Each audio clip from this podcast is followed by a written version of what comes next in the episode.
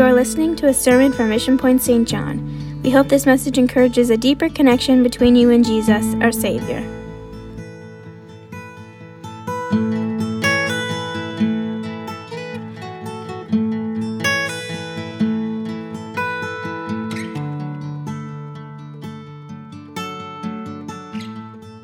Hallelujah. And without further delay, I would like to bring your attention in the book, word of the Lord in the book of Ezekiel, chapter 4, 46, verse 9.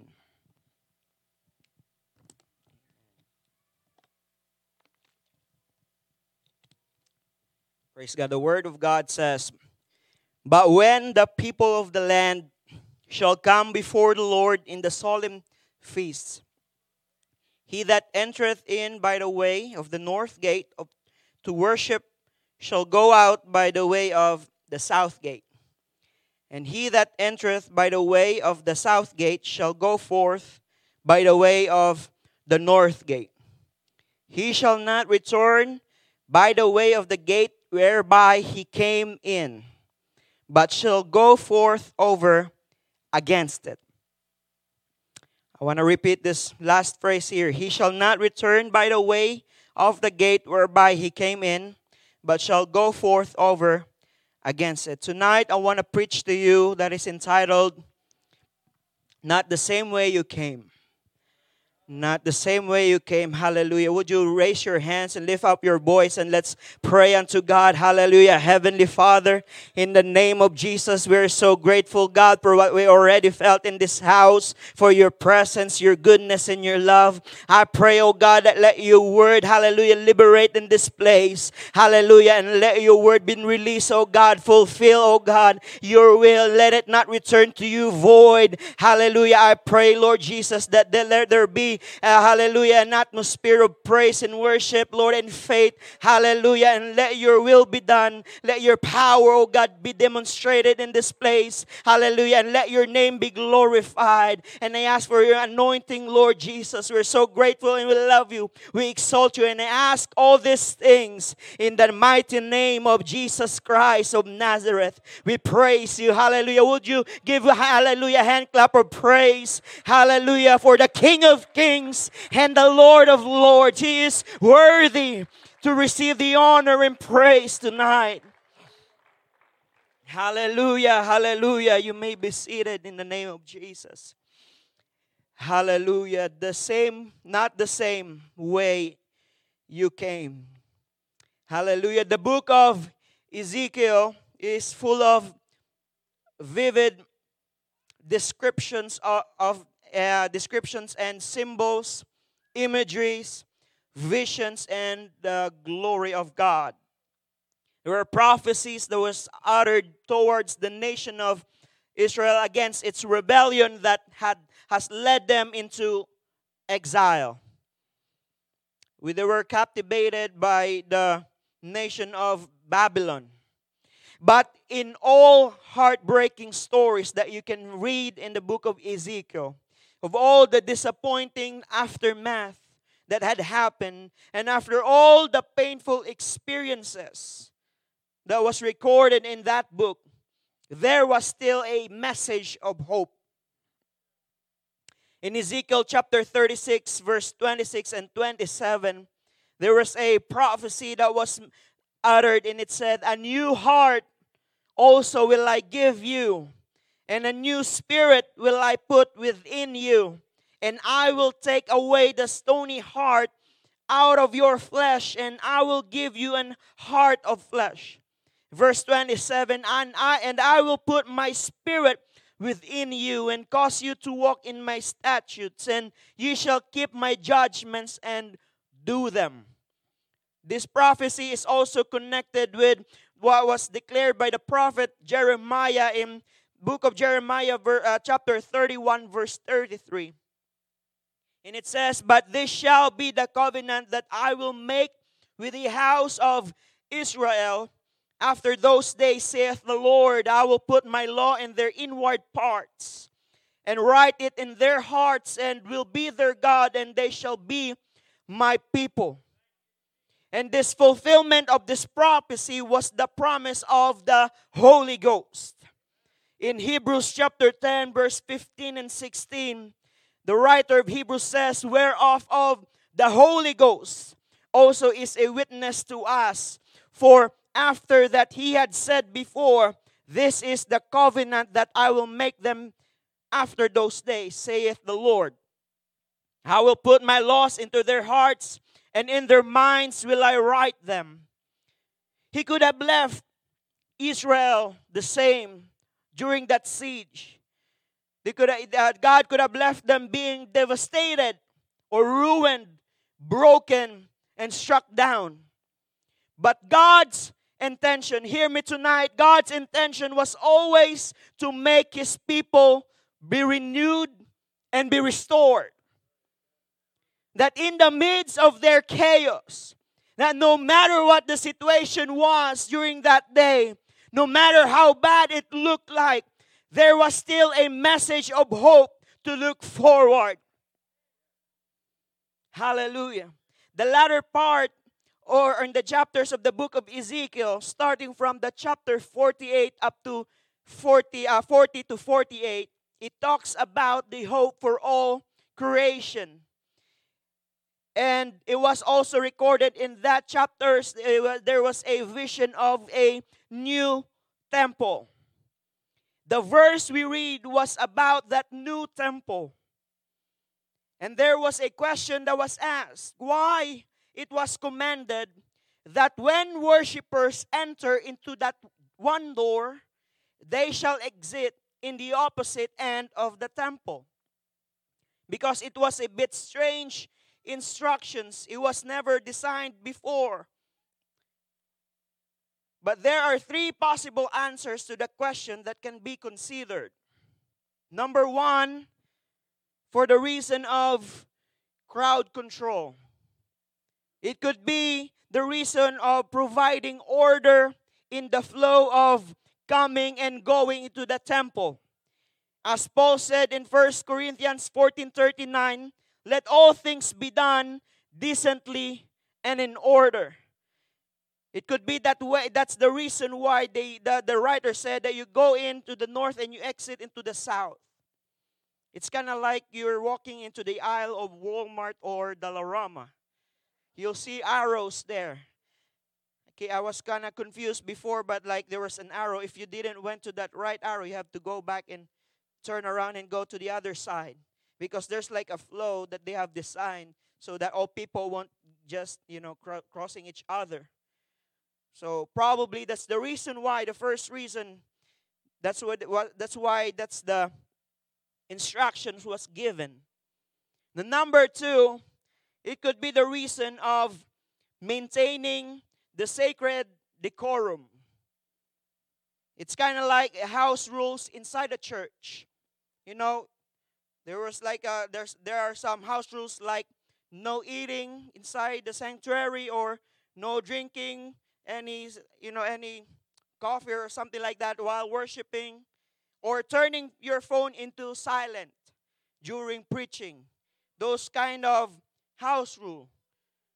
And the perfect word that could describe it could be reverence. They want to keep it you know holy and being respectful and, and they don't want people just cramming around inside the temple. They want that to maintain that sacred decorum that's the second reason. It could be the second reason. But there's a third reason that I want to preach to you today. The reason why he was instructed that when you come into that north gate and you will exit into the south gate, it's because they don't want you to leave the house of the Lord the same way you entered. That when you came into the north gate, it is the will of God that when you exit, you'll never be the same, the same way you came in into that church. And this is the message I want to tell you tonight. It is never the will of God for you and I to go to church and worship Him and encounter His presence and hear the word of the Lord just to go out the same way we have came into the church. Hallelujah. Amen. If you have come here inside the church, amen. If you have this kind of burden, if you have fear or anxiety when you came in, I challenge you and I encourage you don't leave this place the same way you came in. Hallelujah. Don't leave the same way that you came in. Hallelujah, Jesus. If you encounter the presence of God, it is God's will for you to experience His greatness, His glory, His grace, His power, His healing, because He wants to restore you. He wants to heal you. He wants to deliver you. He wants to. God, that is the will of God for you. It is not God's will for you to, this, to remain be the same. There are dangers ahead if we keep on coming back on the same road we use. I'm not preaching that when you come here you're gonna exit tonight that, that in that in that door. It's not what I'm trying to. I'm not making a new policy here. I'm gonna be in trouble here. this is still, still gonna be the way here, but but there are dangers, church that if we go, if we go, if we keep on coming back on the same road that we used, the essence and the idea is not about the physical road and gates. It's about leaving things behind and pursuing which is ahead of us.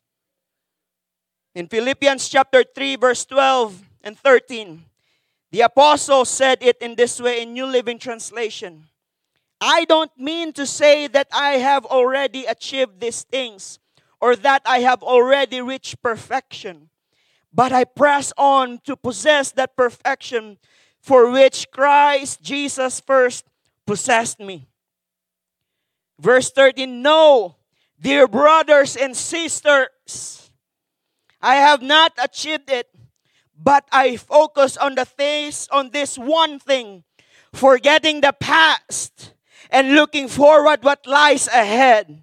Hallelujah, Jesus. Whatever victories we had, we celebrate that. We are so thankful for what we have in the past. Hallelujah. But there are some things that there's greater in our future that we have to look forward. Hallelujah. This is, hallelujah, the next normal. Amen. We're not going to go back to that kind of normal we used to have. Hallelujah. But I believe, amen, that there's greater things that is about to happen for the church of God in these last days that God's going to show up. This is now the moment, hallelujah, in season for you to expect God, hallelujah. If you've been expecting something from the Lord, this is now the moment because God is willing, amen, to step in into your situation. Amen. This is now the moment, hallelujah, where you're gonna see great and mighty things which thou knowest not. Hallelujah. Amen. If you'll just pursue if you'll just pursue what is ahead of you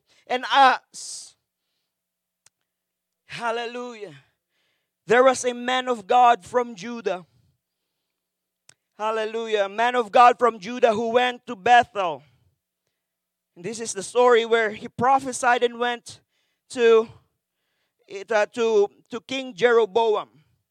That he mentioned that there's going to be a king coming from the lineage of David and it's gonna be his name is Josiah. He was prophesying, this man of God was prophesying against the paganism that is happening in Bethel. And in the story in First Kings chapter 13, we can read of what, what happened. And what happened is that he went in Bethel and began to prophesying against King Jeroboam. And then King Jeroboam was mad. He was pointing to that man of God, and all of a sudden his hand was paralyzed. And then he was begging for healing for that man of God. And that man of God prayed, and he was healed. And then after that, because of what happened, King Jeroboam offered that man of God for him to come and eat, and I will give you gifts. And in First Kings chapter 13, verse 8, this is what the man of God said unto the king If thou wilt give me half of thine house, I will not go in with thee, neither will I eat bread nor drink water in this place. In verse 9, for so was it charged me by the word of the Lord, saying, eat no bread, nor drink water, nor turn again by the way that thou camest. There was a warning from here from the Lord that you're not supposed to go back to that same road, the same way that you came in. But there was a there was a because there was a danger. And if you're going to read the entire chapter, this man of God ended up in a such a trag, tra- tragic tragic situation because he was deceived by this old prophet and so on and so forth that that he went back. He was deceived because the old prophet lied to him. But the point is he ended up dying and was attacked by lion because he disobeyed what the lord had said to him to not go back to that same way he came in. There are some dangers for us as a believer that if you will not be careful, amen, because it is God's will for you to be set free and be changed. But there are some things that we're not even aware. You know, it is my heart's desire, hallelujah, that I don't want to be, I don't want to go to church, you know, and just go through the motion. And after that, after hearing the preaching of the word and worshiping songs and feeling the presence of God, oh, I don't want to leave this place the same way. I want to be set free. I want to encounter God with a genuine experience. Hallelujah. The wise man from the east in Matthew chapter 2 And in verse 2 it says, saying, Where is he that is born king of the Jews? This was the Magi. They were from the east and they were looking for that Messiah. And it says, For we have been seen his star in the east and are come to worship him. They were looking for that newly born king. And if you just pass forward a bit in verse 12, because of what happened, you know the story that it says in verse 12, and being warned of God in a dream that they should not return to Herod, they departed into their own country another way. Because there was a, there was a danger if they have been went back into that same road, they could have ended up killing or they weren't able to fulfill the purpose of God in their lives. There was a warning. And we don't want to go back to that same way, to that same path that we have came in. Thank you for joining us today. If you want more information, connect with us on our website at missionpoint.ca. God bless you.